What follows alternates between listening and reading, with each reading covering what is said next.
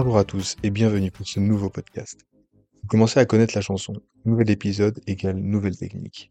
Et aujourd'hui, nous allons découvrir la toute dernière technique de personnalisation d'objets, le DTF-UV. Arrivé en Europe cette année, les visuels créés en DTF-UV s'apparentent le plus à des autocollants permanents. C'est-à-dire qu'une fois placé, vous ne pourrez pas retirer votre visuel.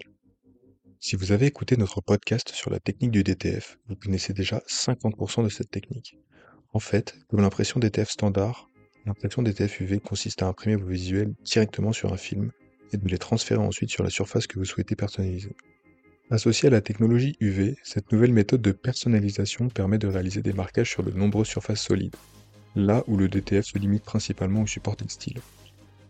Attention, cependant le DTF UV ne permet pas de personnaliser des textiles. Malgré tout, vous pourrez coller du DTF UV sur de nombreuses matières telles que le métal, le bois, le PVC, le verre, l'acier, le carton, le cuir, la céramique, etc. Réalisez toujours un test sur la matière avant de lancer votre production.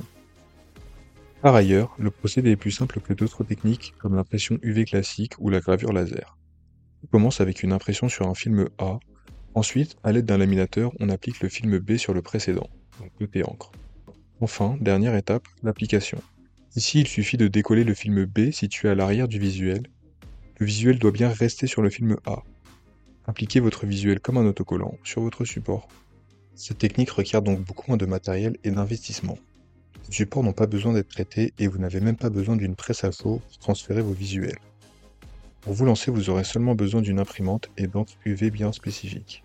Les encres contiennent un agent photosensible qui va se solidifier lorsqu'il est exposé à la lumière.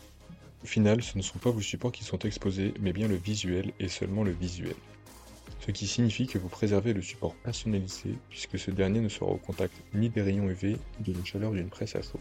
L'impression est très rapide et ne nécessite ni séchage ni pressage. La productivité d'une telle technique est donc très élevée. L'impression des TFUV permet de reproduire des visuels de haute résolution, des images claires et précises, fidèles à la réalité.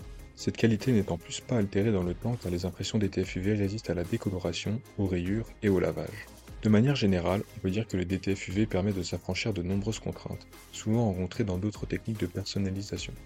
C'est une révolution dans le domaine car l'on peut enfin créer des visuels durables et percutants sur de nombreux objets sans que ces derniers soient pré-traités.